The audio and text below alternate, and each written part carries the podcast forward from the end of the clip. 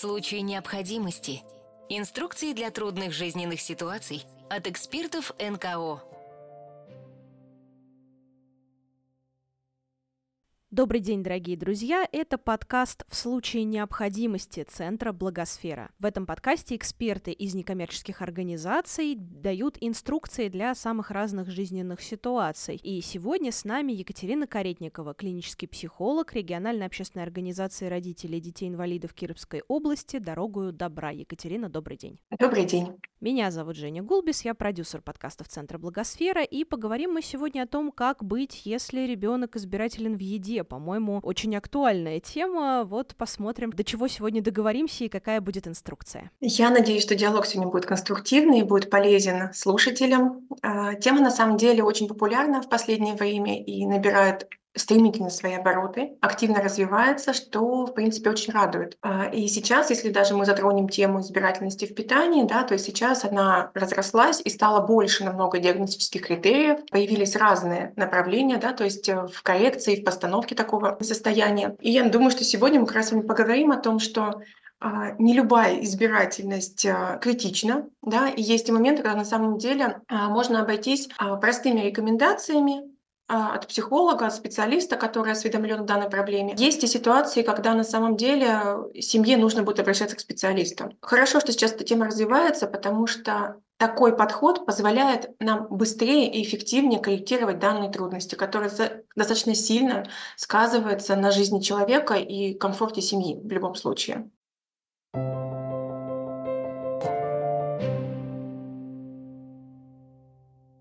Но для начала расскажите, пожалуйста, немножко про организацию «Дорогу добра», чем она занимается. Организация «Дорогу добра» родилась, так скажем, в 2011 году, и это была организация под руководством шести активных родителей, у которых были э, ребята с особенностями в развитии. На тот момент это больше были ребята с генетическими нарушениями и с нарушениями опорно-двигательного аппарата. Это родители, которые хотели лучшего варианта будущего для своих детей, лучшего варианта поддержки, который, к сожалению, на тот момент э, в нашем регионе не был представлен. И, в принципе, организация начала свое существование, но тогда еще не было ни помещения, ни набранных специалистов. Это просто были единичные участия в массовых мероприятиях, заявления о себе как о группе активистов и поддержка родителей, которые столкнулись эм, с такими же трудностями в плане принятия ребенка с особенностями в развитии, принятия его диагноза и построения маршрута дальнейшего. В 2014 году эм, появилось первое помещение, и тогда уже начались первые занятия занятия. В принципе, вот в этом году центру «Дорогу добра» будет 10 лет. У нас юбилей 5 мая. Угу, вот оно как. Ну тогда поздравляю вас. Спасибо. Мы надеемся, что праздник будет достаточно масштабный, потому что сейчас а, у нас уже более 300 семей на сопровождении, на регулярном сопровождении. А за 10 лет э, были семьи, которые у нас уже выпускались, но тем не менее остались нам благодарны и остаются нашими друзьями по сей день. Очень бы хотелось тоже их видеть рядом с нами в этот э, замечательный день. А получается, что вы проводите занятия, да, вот для таких семей, для детей и для родителей? Существует центр поддержки семей, это такое очень большое направление, которое забирает очень э, много ресурсов и сил всегда. Это поддержка людей, которые находятся в интернатах. Мы занимаемся просветительской деятельностью в отношении особого детства и особой взрослости, так скажем, да, то есть э, тоже большое направление. Занимаемся фандрайзингом, то есть и, э, в принципе, участвуем в создании нормативных баз в отношении людей с особенностями развития, поддержки семей, да, то есть корректного сообщения диагноза. В общем, находимся в рабочих группах и активно участвуем во всех этих процессах. И у нас мы придерживаемся семейно-центрированного подхода, то есть у нас в фокусе не ребенок, у нас в фокусе вся семья. Мы понимаем, что э, появление особого ребенка, в каком бы возрасте это ни случилось, это сложный период для любого родителя. И он нуждается в поддержке. Родитель с ребенком 24 на 7, и он, правда, подвержен большому количеству стрессов, поэтому ему необходима точно психологическая поддержка и просто какое-то дружеское общение, принятие принятие его со всеми его особенностями, так скажем. И, конечно же, это занятие для детей, потому что мы понимаем, что нужно формировать базовые навыки, нужно формировать компетенции для того, чтобы человек мог себя чувствовать комфортно в нашем мире, чтобы он себя не чувствовал каким-то инаким, да, а понимал, что у него есть доступ ко всем тем же услугам, которые есть у обычного человека. И сейчас мы с гордостью заявляем, что у нас сопровождение длиною в жизнь. Это стоит очень больших усилий и сплоченности команды, но мы знаем, что этот сервис нужен, и поэтому будем продолжать свою работу обязательно дальше и рассказывать о наших успехах. Поэтому, если что, подключайтесь. Мы всегда рады делиться своими знаниями, своим опытом, ну и, в принципе, хорошим настроением. Спасибо, успехов вам в таком случае. А как так получилось, Екатерина, что вы стали работать в э, центре? Почему для вас это важно и как вы туда попали? А, особо романтической истории о том, как я попала в центр, нет. Ну, она не обязательно должна быть романтической, у всех разная мотивация. Еще будучи студенткой, а, мы организовывали мероприятия для разных ребят, так как я училась на факультете специальной психологии, и у нас была такая очень активная группа, и мы всегда очень хотели кому-то помогать, и были волонтерами, то есть ездили в разные места, делали а, какие-то мероприятия, помогали людям, да, которым требовалась поддержка. И когда-то нас пригласили сделать новогодний праздник для ребят с особенностями в развитии в рамках э, новогоднего праздника на базе детского фонда Кировской области. Мы подготовили небольшой спектакль, какие-то представления. И вот там, мне кажется, случилось первое прикосновение с родителями, которые сейчас э, являются моими друзьями, соратниками, коллегами. Тогда это просто было первое касание. Мы просто пришли, показали, пообщались с ребятами. И, в принципе, на этом как-то прервалось наше общение. А потом уже, когда я стала клиническим психологом и работала в психической больнице нашем, нашего города, уже ко мне целенаправленно подошел врач-психиатр, с которым мы вместе работали, и сказала, что есть такая организация, которая очень заинтересована в том, чтобы организовывать занятия для ребят э, с аутизмом. Я в тот момент очень интересовалась данным направлением, мне это было всегда интересно, это меня очень сильно увлекало. И, в принципе, я занималась только диагностикой, такой экспертной работой больше. На что я сказала, что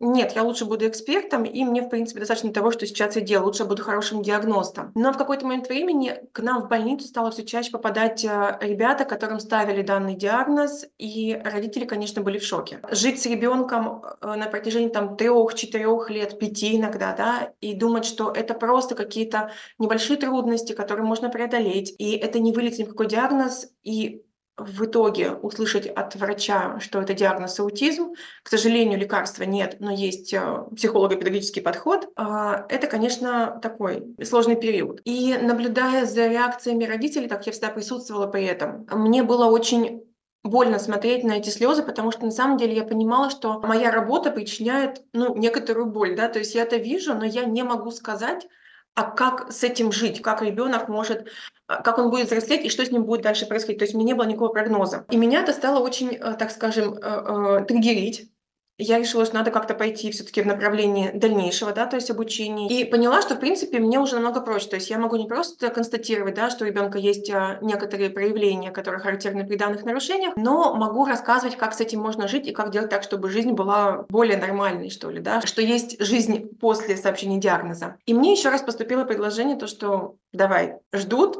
очень нужен специалист? Я говорю, нет, нет, нет, потому что я, правда, очень э, волновалась, то есть как, еще какая-то работа, еще какая-то занятость. Но, видимо, интерес, он перевесил очень сильно, и я пришла. И э, настолько меня затянула вся эта работа, какая-то супер командность, да, то есть вовлеченность, супер поддержка семьи и ценность каждого, что я решила, что нет, надо тут немножко задержаться. И в какой-то момент времени я приняла решение, что я ухожу из больницы, потому что больше вижу смысла помогать э, выстраивать жизнь да, для семей, у кого есть ребята с особенностями в развитии. То есть у меня там уже спектр расширился, я стала работать не только с ребятами с аутизмом, но и с любыми другими ментальными нарушениями. Чем я занимаюсь по сей день? Я являюсь до сих пор, э, провожу диагностику, делаю свою экспертную работу, но теперь знаю чуть больше и могу чуть больше помогать семьям. Я надеюсь, что я помогаю. Здорово.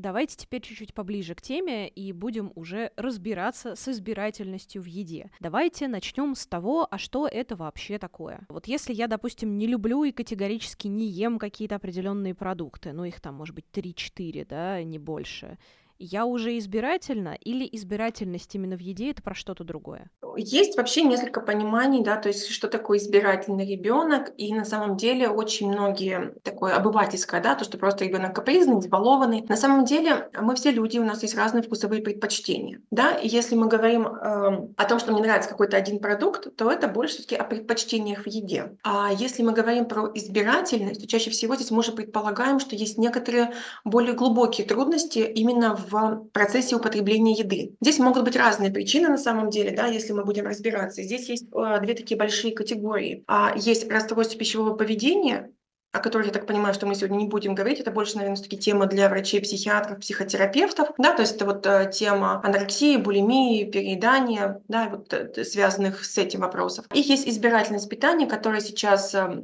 тоже имеет свое клиническое название, да, то есть это избирательно-ограничительное пищевое поведение, и сейчас даже оно появилось в МКБ-11, да, то есть есть избирательность питания, когда на самом деле есть просто некоторые отдельные трудности. А с чем они могут быть связаны? Они могут быть связаны с тем, что что у человека есть некоторые сенсорные трудности, то есть они могут быть связаны с запахом, с текстурами, с температурами, да, с некоторой гомогенностью продуктов. И в зависимости от этого человек уже выбирает, что он будет употреблять в еду, а что он, от чего он будет отказываться. А есть некоторые трудности, которые могут быть связаны с опытом, который был у человека ранее. И здесь на самом деле тоже есть свои сложности, да, то есть в коррекции такого поведения. А есть избирательность, которая бывает связана с приемом некоторых препаратов, медицинских, которые да, вызывают некоторые изменения э, вкусовых ощущений, которые на самом деле являются таким а, антагонистами более ограниченного вообще объема продуктов, да, которые потребляет человек. Недавно э, эпидемия, которая у нас была, ковид, да, то есть тоже внесла свои коррективы, у людей, у очень многих изменились э, вкусовые ощущения, и на самом деле пришлось отказаться от некоторых продуктов. Но стали ли мы при этом избирательными? Скорее всего, что нет. Да? То есть у нас появились некоторые нюансы в нашем пищевом рационе, которые мы просто учитываем. Если мы говорим про избирательность, то здесь мы все-таки говорим о том, что это вызывает некоторые сложности уже в соци... ну, не в социализации, а в жизни устройстве человека и семьи. То есть он э, более тщательно выбирает продукты, которые он будет есть, да, то есть иногда это связано с местом, где он будет это кушать. Больше, больше разных моментов, которые необходимо учитывать при э, организации своего приема пищи, да. Вот смотрите, то есть получается, что это может быть, э, если мы говорим там не про РПП, например, да, а про какой-то опыт, это как в детском саду кормили манной кашей, я ее терпеть не мог и кормили через силу, и теперь я ее по-прежнему терпеть не могу еще сильнее и не могу есть. Да, э, то есть на самом деле, как я уже сказала, то есть у нас избирательность может быть связана с каким-то ранее полученным опытом, то есть детский сад, это, мне кажется, классика, да, когда они что-то за, э, заставляли кушать насильно. Или там дома ешь суп обязательно, вот прям весь. Да, э, или, например, когда случалось что-то неприятное, например, в процессе еды, например, человек поперхивался. А, ага. То есть тоже может такое быть, и на самом деле, я думаю, что если мы сейчас, э, каждый подумает про себя, то вспомнит точно тот случай, когда на какое-то время, например, поперхнувшись, не знаю, там, конфеты какой-нибудь, да, мы такие думаем, вот эту конфетку я точно есть не буду, я возьму лучше другую, потому что с той у меня был неприятный опыт. Это, в принципе, такие защитные нормальные инструменты организма, то есть они э, не патологичные. Патологично, когда, например, человек, а, поперхнувшись там, не знаю, один раз конфеткой, понимает, что конфетки это зло, и больше не ест никогда эти конфеты, акцентируя вот свой опыт того, что это некоторое было зло. Нам здесь, конечно, еще важно учитывать, то есть насколько это было интенсивное да, влияние, так скажем, то есть как долго это было, и какие были дальше последствия. Если это не наносит ущерба для моего веса, если это а, никак не сужает тот рацион, да, то есть у нас есть а, пять базовых групп продуктов питания, да, которые мы употребляем в еду, то есть если это не является впадением какой-то одной из групп, то в принципе это может быть рассматриваться как такими некоторыми предпочтениями. Пять э, различных групп продуктов питания – это овощи, фрукты, зерновые, белки и молочные продукты. Угу. И то есть все они должны так или иначе в рационе присутствовать.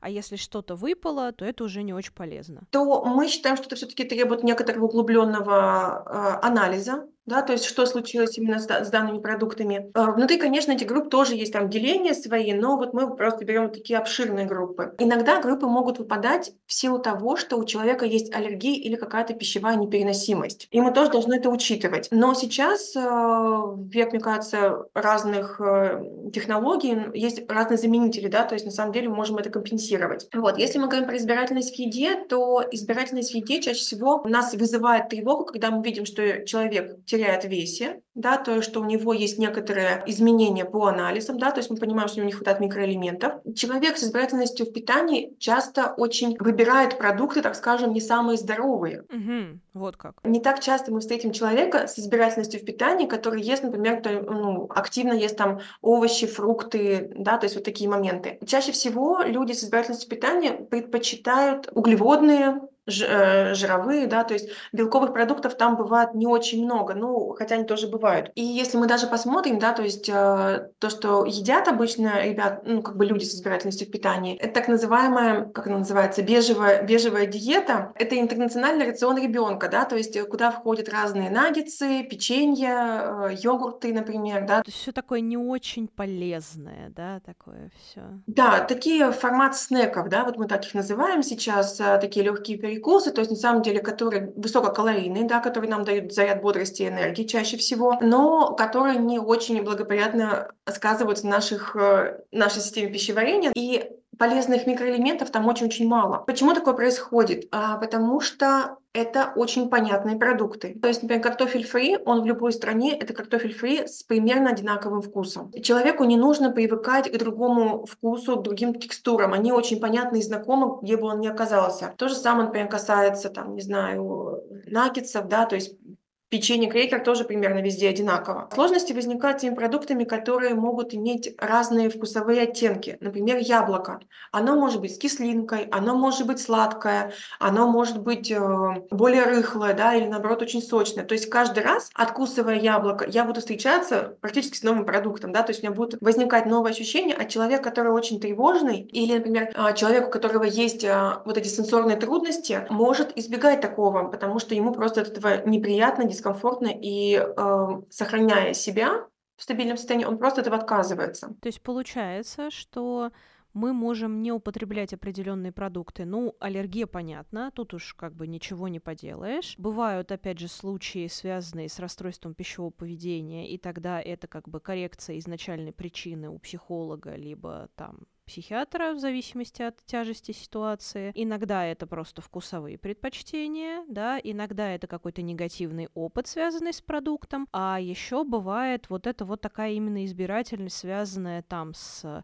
текстурой, да, с, не знаю, ну, в общем, с какими-то характеристиками продукта, которые вызывают тревогу и волнение. Да, связанные с сенсорными трудностями, все абсолютно верно. Окей, а давайте еще немножко поговорим про причины вот именно той избирательности, которая которая уже выглядит как тревожный, тревожный звоночек, которая уже лишает человека определенного, ну, определенной доли рациона вот этого, да, необходимого, и которая вызывает тревожность, да, или которая происходит от тревожности. Вот это откуда берется? Какие у этого могут быть причины? Этот признак только нейроотличий или это гораздо более сложная история. То, что касается избирательности в питании, она часто бывает не связана с нейроотличиями, да, то есть э, это бывает присущи и людям нормотипичным, так скажем. Достаточно часто приходят на консультацию именно ребята, у которых нет особенностей в интеллектуальном или там ментальном развитии. Они являются уровень развития нормы, да, то есть с, с хорошими интеллектуальными возможностями, но тем не менее есть э, вот эти особенности в пищевом поведении. Причины, конечно, бывают разные, то есть мы всегда стараемся разобраться, что является первой причиной, насколько она затрагивает э, семейное устройство обязательно, потому что на самом деле это наносит очень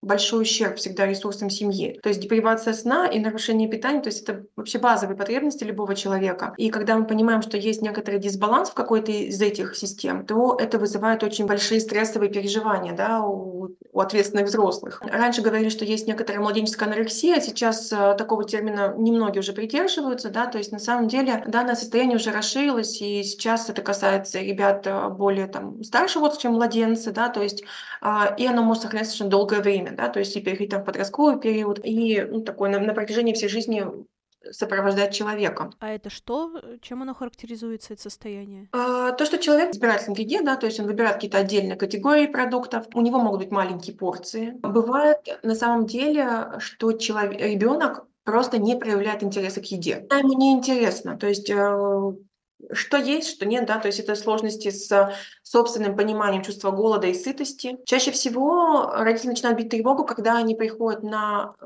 осмотр к педиатру, и педиатр говорит то, что у вас, извините, недостаточная масса тела. Потому что накормить такого ребенка достаточно сложно, а так как э, в большинстве тех продуктов, которые кушают ребята, небольшое количество все таки полезных веществ, то вес как бы особо не набирается, да, то есть часто бывают такие худенькие, э, немножко такие бледненькие, да, то есть недостаток все-таки он проявляется в этом во всем. И когда, например, э, там э, предлагают разные варианты, да, то есть предлагают, может быть, белковые смеси, да, то есть для повышения общего колоража продуктов, а предлагают, может быть, какие-то препараты, да, то есть которые провоцируют, а предлагают там разные варианты, начиная с каких-то очень агрессивных техник, да, то, что все-таки надо силой кормить ребенка или там, наоборот, создать ему ситуацию дефицита продуктов, да, чтобы у него спровоцировать этот голод, и что он потом сам пойдет и будет кушать, это, конечно, э, советы от противного, то есть э, лучше такого не прибегать. Потому что если у ребенка нет интереса к еде, а мы доподлинно пока можем этого не знать, то таким фактором мы еще больше его спровоцируем отказаться от еды. И потом его привлечь к этому ко всему будет намного сложнее. Ну да, потому что тут и принудиловка, и плюс ему это в принципе неинтересно, как бы он тогда и продолжит, наверное, не доедать, и какая ему, ну, то есть не то, что какая разница, а просто вот это никак не простимулирует.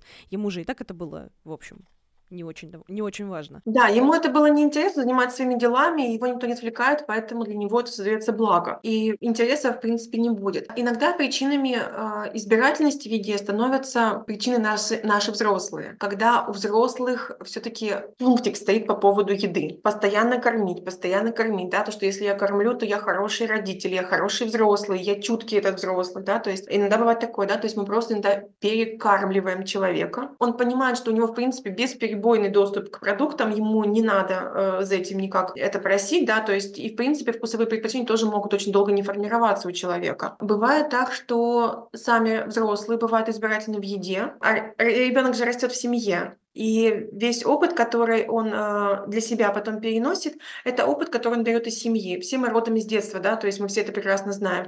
если, когда я кушаю с родителями за столом, я вижу, например, там мама или папа убирают постоянно какой-то продукт, то что у меня формирует как у ребенка? Тот человек, которому я доверяю, его избегать этого продукта. Могу ли я ему доверять этому продукту? Нет, он опасный, да, потому что мама сейчас его убрала. Дети могут просто, э, подражая поведению взрослых, отказываться от каких-то продуктов, никак это не объясняя. Бывает так, что ребенок пробует, например, первый раз что-то, ему не очень нравится, и он просто э, начинает говорить, что это надо кушать, это полезно. Ну, это вот ситуация принуждения, то есть она для ребенка может быть очень стрессовая, да, то есть и вообще, то есть то, что касается всегда избирательности питания, нам очень важно изначально, я об этом забыла сказать, мы должны понять, а нет ли вообще каких-то функциональных нарушений у человека? Возможно, у нашего ребенка режутся зубки, поэтому он что-то у нас отказывается есть.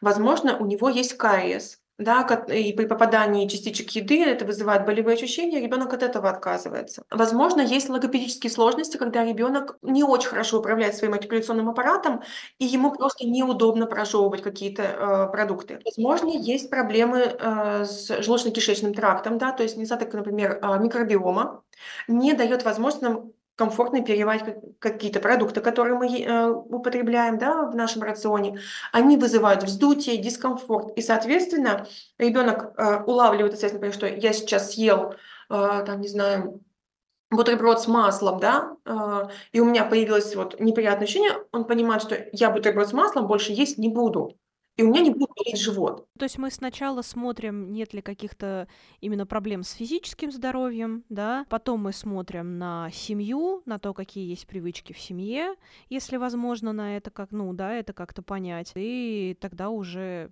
делаем какие-то выводы. Да, то есть мы всегда проверяем изначально э, физиологию, да, то есть какие-то состояния. Обязательно аллерголог, возможно, чтобы нам исключить любые аллергии. Да, смотрим семейное устройство и смотрим а, вообще, насколько ребенок понимает чувство голода. Да, то есть и еще, чтобы вообще понять, а, иногда говорят, то, что он ничего не ест. Вот понятие ничего не ест очень широкое на самом деле, потому что ничего не ест. Э, это, например, как мы представляем, не знаю, то есть там представляем такой обед из трех блюд, да, то есть суп, э, котлетка, гарнир какой-нибудь, да, и компот. И если что-то из этого не ест, то уже ничего не ест, да? Ничего невозможно накормить, да, то есть потому что отличается от наших каких-то, да, представлений. А почему у родителей вообще возникает вот это впечатление сразу, что именно капризничает, вот именно вот я ж такой весь из себя хороший родитель, родитель, я же стараюсь, а вот он не хочет или она, вот значит капризничает.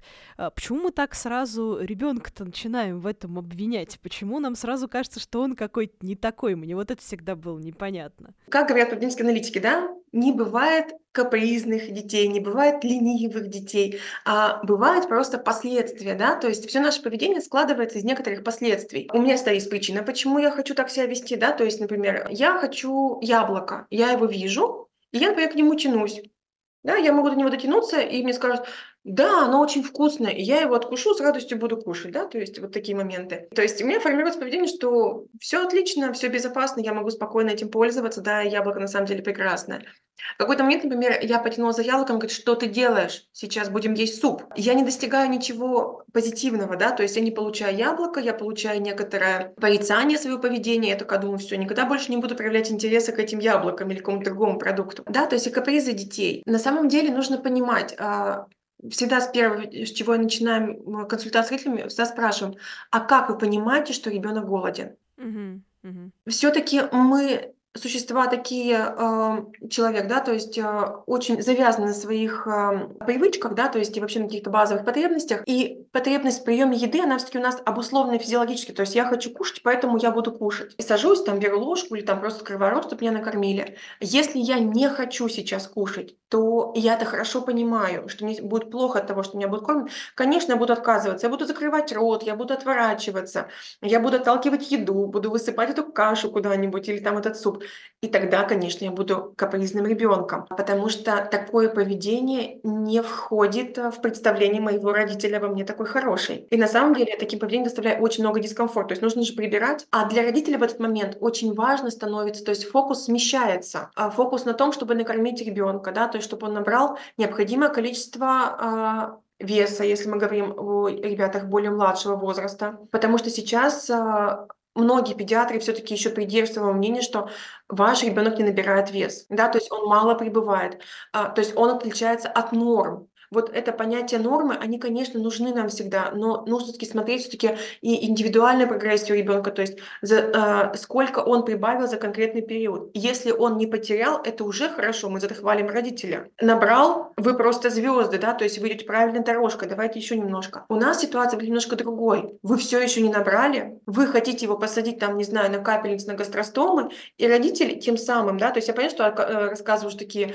э, крайние случаи, но тем не менее. Ну, то есть вот сама система э, немножко тоже запугивает, да, когда ты там приходишь в поликлинику, и тебе все время недобор, недовес, там еще чего-нибудь. Да, мы все стремимся, видимо, к э, этому уникальному человеку, который э, сильный, смелый, ловкий, и у него идеальное или идеальное тело. Иногда бывает связано с тем, что просто ребенок на самом деле этого не хочет, и совпадает еще с возрастом да, вот этих кризисов, да, возрастных, когда мы говорим, то, что вот этот возраст не, не хочухи или я сам, да, то есть когда ребенку на самом деле важно учиться отказывать отказываться. Отказываются дети очень э, активно, иногда даже отказываются от любимых сладостей. И здесь очень важно все-таки понять, что хорошо, ничего страшного, это пройдет. Мы, здесь очень важно все-таки сохранять э, с ребенком вот эти вот взаимные чувства привязанности, да, сотрудничества, то, что я принимаю твой отказ, я с этим согласен. Потому что у родителя, как взрослого человека, есть другие инструменты. Мы можем не, не в открытую уже предлагать, да, какой-то продукт, то, что «а покушай». Может быть, «Ммм, какая божественная морковь, какая она вкусная, а ребенок заинтересуется, ой, э, тоже хочешь, держи, конечно, да, то есть когда ребенок проявляет сам инициативу. Есть другие варианты, да, то есть, например, то же самое. У меня очень сладкая морковка, а у тебя какая? Ребенок при этом может даже ее не есть но он проявит к ней интерес, да, то есть если у него нет никакой избирательности или к любому другому продукту. То есть такие ухищрения тоже могут быть. Что еще влияет э, на поведение ребенка? Быть э, не самым лучшим едоком, так скажем, да, избирательным. Иногда мы все-таки завязываем прием еды с просмотром мультиков или каких-нибудь песенок. И когда, например, мы это... Была, например, череда, когда все таки мы так делали, да, например, показывали там мультики или рядом были фоновые песенки, и у ребенка просто сложился ритуал того, что когда я ем, звучат песенки или мультики, да, то есть что-то меня там развлекает. Вот. А иногда мы сами подкрепляем точно так же. Мы предлагаем манную кашу. Ребенок говорит, о, не буду, отказывается от нее. Мы говорим, ну хорошо, давай я тебе положу варенье в эту кашу. И ребенок такой, ну класс, сейчас будет что-то вкусное, да, то есть будет что-то сладкое, с ягодками, я их на самом деле люблю, и я их начинаю есть. То есть ребенок начинает всегда ждать, что ему дадут что-то еще сверх бонусом. Ну да, можно, можно же выторговать что-нибудь вкусненькое. Да, или получить вообще какой-то другой, более для меня интересный продукт. Просто важно сохранять спокойствие, потому что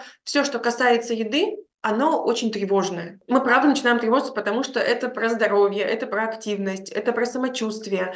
А, и нам кажется, что если вот сейчас ребенок пропустит какой-то промежуток а, в, в приеме еды, то все, все, он будет лежать и больше никогда не встанет, ему слишком будет плохо. То есть получается, что родитель может злиться и называть ребенка, считать ребенка капризным, потому что он сам тревожится потому что проблема в первую очередь есть у родителя с тем, чтобы успокоить себя.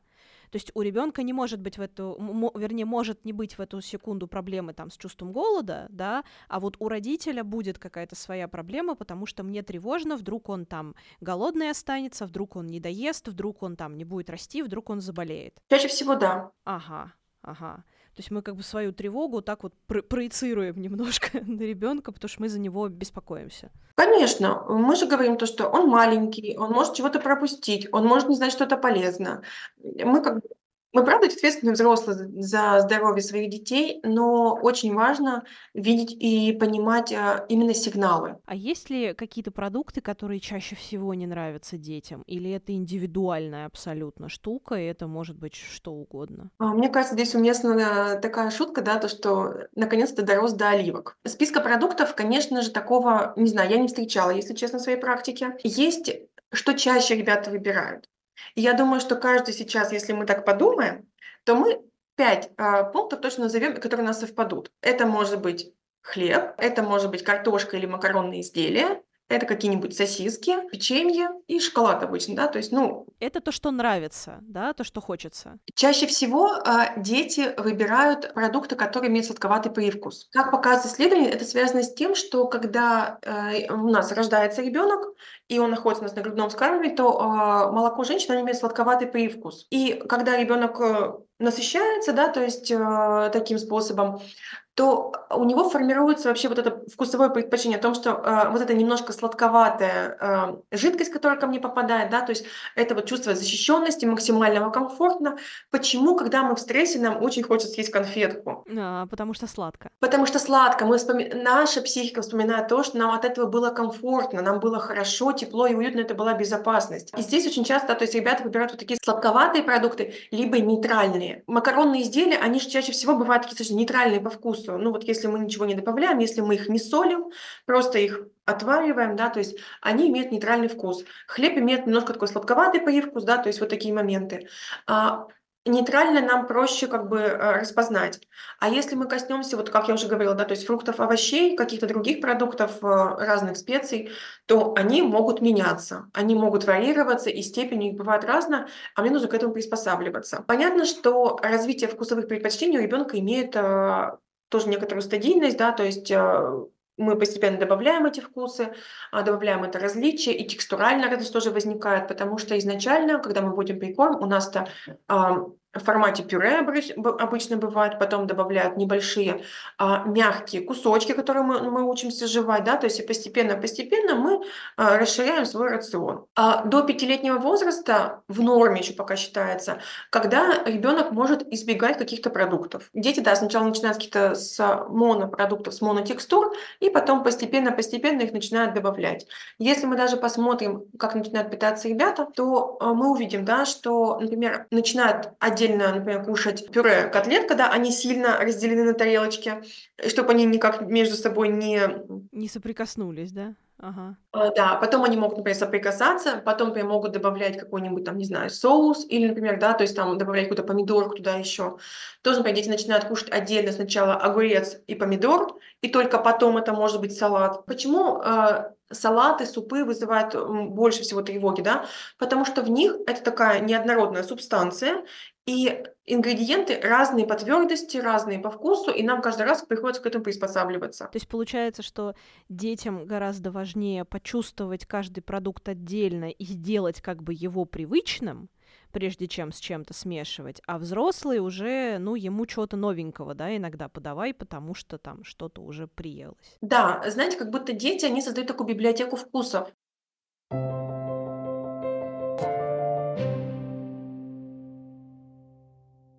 А вот давайте теперь уже, собственно, к делу, да, к тому, а что вообще делать, когда ребенок не хочет есть определенные виды продуктов. Когда у вас только зародилась мысль о том, что у ребенка есть некоторая избирательность, возьмите листочек и выпишите туда все, что ест ваш ребенок. Попробуйте разделить это на, на, на те категории, о которых мы говорили раньше, да, то есть это фрукты, овощи, злаки, да, э, белковые продукты и молочные продукты. Для того, чтобы понять, какие из продуктов попадают в данные категории и какие категории у нас остались незакрытыми. Если все категории закрыты, выдохните. У вашего ребенка все хорошо с рационом, да, то есть у него попадают все микроэлементы. Если вас тревожит, что там небольшой, небольшое количество продуктов, то это работа по расширению пищевого рациона. Она очень постепенная, и здесь вам поможет специалист. Все-таки здесь нужна отдельная консультация и отдельная технология введения этого всего. Можно об этом рассказывать, это займет ну, еще столько же времени, наверное, как вся наша сегодняшняя встреча. Если вы понимаете, что чего-то не хватает, да, то есть какая-то категория выпадает, обратитесь к специалисту. Это гастроэнтеролог и стоматолог стоматолог, да, то есть проверите, что с зубами, с артикуляционным аппаратом у ребенка, и нет ли каких-то нарушений именно структурных э, в желудочно-кишечном тракте. Если там ничего нет, мы смотрим, да, то есть а, насколько вообще а, ребенок у нас а, проявляет интерес к еде, насколько он интересуется той а, категорией продуктов, в которую у нас выпадает, и смотрим, а насколько эти продукты представлены на нашем столе. Возможно, у нас их просто нет, и они не попадают в зону видимости у ребенка, и он их не ест. Поэтому самое главное, чтобы при всем при этом у вас не было напряжения. Не нужно специально ребенка этим докармливать. Пока вы производите, все свои измерения, максимально спокойно сохраняем привычный режим жизни для человека ничего не меняем. Если мы э, решили включаться в работу, да, то есть мы понимаем, что никаких у нас нет э, противопоказаний от врачей, у нас все хорошо, и мы решили, что мы вводим новые продукты, э, то мы проводим такой период десенсибилизации к продукту, да, то есть мы привыкаем к виду продукта, к запаху его, пробуем им поиграть, да, мы же говорим про детей, что снимает стресс? Игра. Мы начинаем это включать какой-то игровой процесс. Самое главное, играем не за обеденным столом. Мы играем это вот в игровой, да, то есть как-то вводим этот продукт, чтобы сделать его э, веселым, интересным, притягательным для ребенка. Как вариант, мы можем привлекать ребенка э, к процессу приготовления еды. Когда я знаю, из чего это приготовлено, мне намного проще к этому ко всему привыкнуть и адаптироваться, да, и попробовать.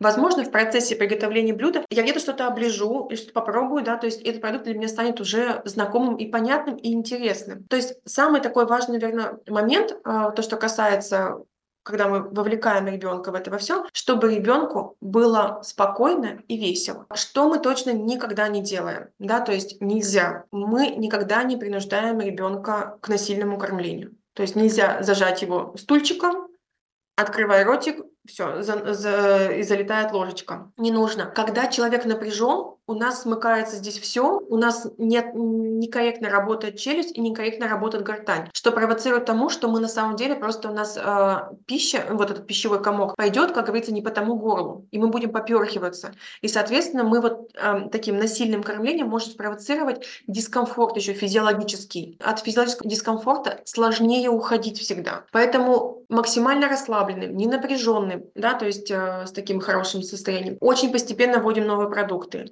не устраиваем торги. Ты сейчас ешь брокколи, а потом у тебя будут конфеты. Не нужно так делать. Да, то есть, э, или там, если ты это не съешь, тогда у тебя никогда не будет мультиков. Не угрожаем тем, что мы на самом деле сможем лишить надолго. Мы можем э, делать постепенно да, переход, когда ты съешь ложечку, например, там кашки, а потом у тебя будет твой любимый йогурт. Окей, постепенно можем, да, то есть увеличивая количество. Но никакого стресса, никакого напряжения около процесса еды быть не должно. Ни у ребенка, ни у родителя. Не нужно в тот продукт, который ест ребенок, тайком внедрять какие-то новые ингредиенты, их как-то маскировать. Как я уже сказала, да, то есть ребята все-таки стараются правильно сформировать у себя вот в тот вкус того продукта, который они едят. И они каждый раз будут сверяться, да, то есть насколько он а, соотносится с тем, который у него был. Если что-то подмешать, в этот продукт, да, который и так ест ребенок, и этих продуктов может быть немного количества, он его слечит, он будет отличаться, и он поймет, что это небезопасно, я его больше, возможно, есть не буду. То есть мы еще приведем еще к большему а, сужению того рациона, который сейчас есть у ребенка. Как мы здесь делаем? То есть мы можем просто рядом положить в тарелочке тот продукт, который мы хотим в, внедрить, да, то есть в рацион ребенка. И просто делать так, чтобы он привыкал, что он где-то находится рядом. Мы нарочито не предлагаем его съесть. Мы можем рядом кушать и говорить то, что, ну, слушай, это вкусно, да, то есть достаточно так нейтрально, не утрированно, не пугаем ничем ребенка. Рекомендации достаточно простые, они такие безопасные. Начиная с них, а, мы точно не навредим ребенку. Если возникают более серьезные трудности, да, то есть, или, например, прием еды вызывает и у вас больше стресс, да, как у родителя, и длится достаточно долгое время, да, то есть ребенок никак не расширяет рацион, это повод обратиться к специалисту. Это может быть педиатр, это может быть гастроэнтеролог, это может быть аллерголог, если, да, то есть касается каких-то аллергий, это может быть э, психотерапевт, врач-психиатр, который разбирается в вопросах пищевого поведения, это может быть психолог, да, то есть которые именно осведомлены в рамках этого процесса. Любой специалист не подойдет. Вам нужна именно эта узкая специализация, кто занимается вопросами пищевых расстройств, нарушений пищевого поведения. При таком сопровождении любую задачу точно можно решить. Путь открыт всегда. Самое главное спросить совета у того, кто рядышком и в ком вы уверены. Спасибо большое, Екатерина. Мне кажется, получилась очень подробная и очень понятная в то же время инструкция по поводу того, что же все-таки делать, если ребенок избирателен в еде и не хочет есть определенные виды продуктов. Напоминаю нашим слушателям, что с нами сегодня была Екатерина Каретникова, клинический психолог региональной общественной организации родителей и детей-инвалидов Кировской области «Дорогую добра». Екатерина, спасибо. Спасибо, Евгения, за приглашение. Было очень приятно. Надеюсь, что это было полезно и не совсем запутанно. Не сомневаюсь в этом. Мне, например, было очень интересно с вами побеседовать. Ну а нашим слушателям я напоминаю, что подкаст в случае необходимости выходит раз в две недели, так что услышимся мы с вами уже совсем скоро. Вы можете послушать наш подкаст на всех популярных подкаст-платформах, включая ВКонтакте, Яндекс Музыку, Звук, Apple подкасты и прочие, прочие, прочие, в зависимости от того, как вам это будет удобно. Ну а я с вами не прощаюсь и говорю вам до скорых встреч. Пока-пока. В случае необходимости инструкции для трудных жизненных ситуаций от экспертов НКО. Этот подкаст мы записали в рамках проекта «В авангарде коммуникаций», который поддержан Фондом президентских грантов.